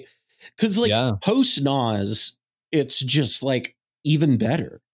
So it could let's Mm-hmm. let's say you're post Naus, you play all your rocks out of it, and then you but you didn't hit your breach and you didn't hit a tutor, which you know what are the Mhm. odds? But let's say it happens, sure, and sure, you, sure. you you cast this Yeah. discarding one of the 17 lands you drew that you can't do Mhm. anything with, and Mhm. now you have oh hey there's the win, and so Yep. this is just this is a nice and it gets so many more cards than Wheel of Fortune or Wheel of Misfortune or any of that bullshit. in, in that scenario, yeah, yeah, in that scenario. But uh it, its floor is a lot lower, its ceiling is ridiculous. Yeah, Um, I like it a lot in a proactive deck. I think Yeah. a manual storm deck is another great place for it, Mhm. right? Like, uh, turns out, I don't know if you you know this, but the color that it's in, red. Um, there's there's a card that cares about the graveyard quite a lot. That I'm not sure if you've heard of it, Galleon. Uh, Mhm. It's called uh, Underworld Breach. Oh, really? uh, yeah, yeah, yeah. So the idea is that like this breach card, it cares about things in the graveyard. So if you put more things in the graveyard, it makes it makes the breach card, the one we were just talking about, um, yeah. a little better. wow, that's a really novel thing. I think more people should play that card. Did I lay that on just thick enough? I, Yeah. I was really trying. You know what's fucking wild is I remember Uh. when Breach was Yeah. spoiled. And I remember me and Cobblepott specifically de- like talking about that card and being like, because I, I remember like like tweeting about it of Mhm. this card is better than Yawgmoth's will. And Yeah, yeah. everybody on Twitter is just like, you're crazy. And then, uh, Yeah. you know, Yeah. uh, what was it? Cobblepott was like, no, this is better than Yawgmoth's will, guys. Seriously. And people are like, you're crazy. And then, you know, three years later, uh, how many people play Yawgmoth's will? Uh, yeah, exactly. Like two. And even then, they're almost off it, right? Like, yeah, yeah, exactly. So, uh, but yeah, Decaying Time Loop, nice addition to the family of hmm uh, wheels, but uh, uh, an expensive wheel that can uh, like justify its casting costs. I feel like, uh, yeah, yeah. like I think it, Uh, it, I it, think it it, like it does something pretty unique, right? And like, uh, don't get me wrong. Like, I think we're, you know, it's very safe to say you and I are very aware of the downside of like, oh yeah, but then you have one less card every time because you cast the thing from your Sure. grave. Like, like right. yes, it is. That is that is real. This does exist. I, I am here verbally recognizing this on camera. card is still really good. so uh, card is still very good. Yeah, it, it's. I'm not saying cut Wheel of Fortune. I'm not saying cut Windfall. I'm Mhm. just saying stop playing fucking Wheel of Misfortune. You don't need to. Yeah. We have the technology. Uh, also like for for those um you know uh, trying to play CEDH in uh not proxy friendly spaces and very good um, who who would like to have a Timetwister like effect and not actually have Timetwister I think or a Wheel of uh, Fortune effect, right? Like, yeah yeah um, either either way right like a, a a wheel effect that is necessary it's it definitely does not do the same thing but it does work right Yeah. yeah, it absolutely does. So Mhm. it is uh, really exciting. And that's another episode I feel like we should do is is talking about uh, how do you build your decks when uh, how do you make adjustments for when you can't use proxy for proxyless Yeah. yeah because uh, that's a thing that I feel like I do a lot. so Yeah, I Uh, feel like it's a case by case basis, which makes it like a tough generalized topic Yeah. to do, right? But there's Like- some like general, uh, you know, like some general pieces to that of like, you know, some cards that I tend to lean towards, and this would be on that Mhm. list of like, you know, I don't have a wheel of fortune. Well, I've got decaying time loop, and that definitely yeah, yeah. does some amount of help. You know, it does a So- comparable thing on a technical level. yeah. So, but uh overall, what were your thoughts on the set? Um, you know, I definitely think I was I was more positive than you were about the set in general. You were, Um, I I think it's it's quite clever. I think like the the design for the set is really interesting. I think there's a lot of choices that were made that were very good ones. Mhm. Uh, I think there was a lot of really unique card designs. I think the you know a lot of people were bitching about all the stuff that's like the legend rule doesn't matter, and I'm like, first of all, it's it's a sci-fi time travel set. Right. Like, yeah, in the sci-fi set, probably making clones of people is probably going to be a theme right? and like yeah I, like i don't know just the stuff like that always like also, have you watched the but, like, show? Right? Like, yeah also have you watched doctor who um but like Um, you know i think there's a lot of interesting design pa- spaces like some of the designs are so clever like the the the Mastercard we were talking about earlier I, I mean, like- honestly, I think like River Song is maybe like the prototype for this is really well designed and interesting. Yeah. Because it, Yes. it just like you can it like creates a whole new genre around itself. Mhm. You know what I mean? Mhm. yeah and it's like i like the idea that like the weird cards are in the sci-fi set because Yeah. they're like that's just good design right like Right. it, it is a good design to be like oh yeah it's it's right the weird cards should be here because it's supposed to be like whoa we're traveling through time we're we're bending reality right like Right. those things are all supposed to be a part of it right and it's a good thematic choice Right. um I, I like i don't know i'm just i have nothing but like really good stuff to say about the set i think Yeah. for cedh It's it's going to be one of those sets that we like someone's going to be doing the friends forever thing where like you know there's still Mhm. people who bring friends forever decks to tournaments nowadays and like play them right there's still people who uh, are going to be making doctor companion Mhm. combinations for years to come Yeah, right I'm going to be I think- making a third Doctor and Barbara deck Yeah. tomorrow. Uh, for sure for sure yeah no i got very excited to talk about the third doctor as well i think that one's pretty sick um i'm and like there's a bunch of these decks uh in the same way that like you saw us misread the 12th doctor earlier Right. right, i think people are going to misread things in the opposite direction and be like oh this card's so limited oh wait a minute Well, I mean, that's what I did Right. with the third Doctors. Originally, I read it and I was like, "Oh, that's fine." And then Yeah. you were like, "No, it's a food chain outlet," and I was like, "Oh, it's a food chain outlet," and I was like, "Okay." Mhm. And you Mhm. know, when you're in, uh, you know, a color with like white where you can protect Yeah. it, I'm super into it. Uh, Yeah, yeah. So, yeah, no, I, I. So I, I think my opinion on this set is very similar to my opinion about the Lord of the Rings set, with the caveat that uh, the the major difference is is we don't have a card in this that is this is going to make our format miserable, right? yeah There, there so. isn't That- yeah. a specific, there's you no know, bowmasters yeah there's no or- bowmasters in this. Uh, but one of the things that I really, really like about universes beyond across the board, uh, whether Mhm. it's in a secret lair, whether it's in these types of sets, is it is these. This is where designers get to flex, and I Mhm. fucking love it. Is because this is Mhm. where designers get to show you how good they are. Because top down design is when Mhm. designers really shine Yeah, you know bottom up sets where it's like okay these are mechanics and blah blah blah and we're all fitting this around it like Yep. those are all good those are really great Yeah. but like think about like new kamigawa where it was top Mhm. down think about theros Yeah, where it was top down those are the Mhm. really good memorable sets and that's why agree. what i love about this it's distinct. It has it has a it has a thing that makes it unique, makes it its own, Yeah. right? And I think that's and I, I I like honestly, Lord of the Rings set they killed it. The Yeah. Warhammer deck they killed it. Uh, you know, are are they making the most broken CEDH staples every single set? No, I don't want them to. yeah right? Are they making some CEDH playable commanders that like have some unique play patterns? Are they making some interesting interaction pieces? Yeah, that's the shit that we want, yeah right? Like that's exactly that is the stuff that we're going to get excited about right and um i think you know people who are like clamoring to like have the format broken every set are just asking for a different type of uh, of game than I think a lot of CEDH players are looking for. You know? Yeah. I, I also just think that people who think that the format is boring need to play just just change the colors you're playing a little bit and then Yeah, you'll- yeah. Play a different deck for a hot minute. yeah, Yeah, like it's sure. it's you know i'm i did that for a really long time right like or i was playing jeskai for Yeah. a really long time and then i was like this is Mhm. boring and now i'm playing Yeah, you yeah. know a different deck and, and so it's yeah. just like and also like this set gave us a few like kind of cute manual storm options, which Yeah. I'm a big fan. of. i really so, like that manual storm is getting more love Yeah, like. I do too because it's it's it's playing at a deficit, right? Like Yeah. it is really really behind, unfortunately, with the current meta game. So Yeah. i just want uh, to be able to play manamorphose in a storm deck again that's really yeah. all i'm living for uh, yeah, let's just build the Yggdrasil. We'll have fun. let's do it let's fucking do it god damn it i'm I'm brew it right after the third doctor uh, so with that being said, uh, Ian, you're about to go off to New York Comic Con right now. But uh, after that, uh, what else are you doing?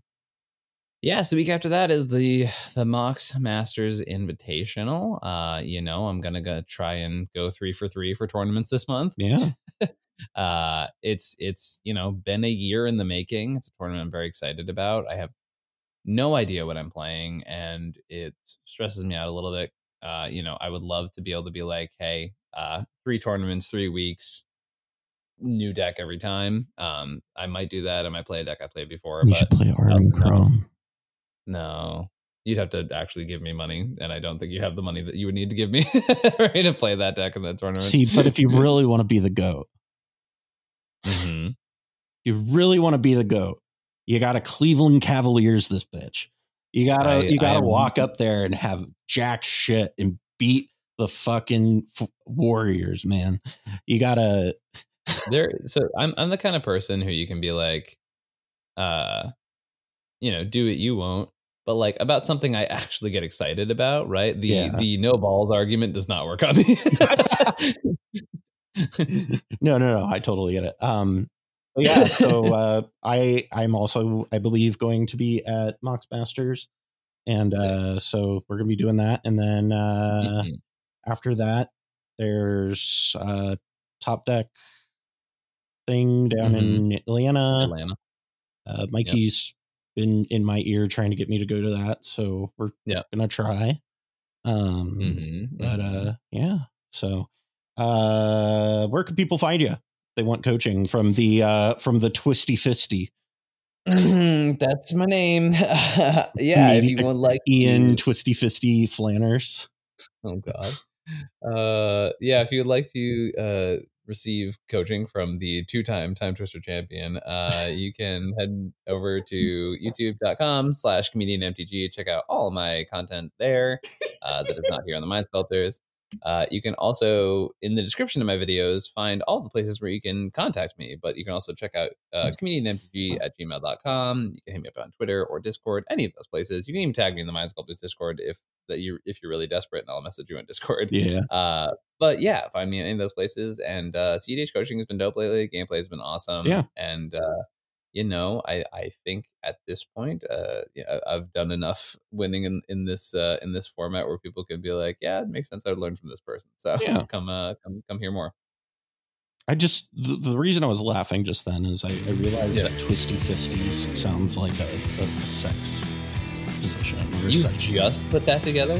yeah It came out of Alan's mouth, and your immediate mouth like. well he like, said double yeah, double fisty twisties and Yeah.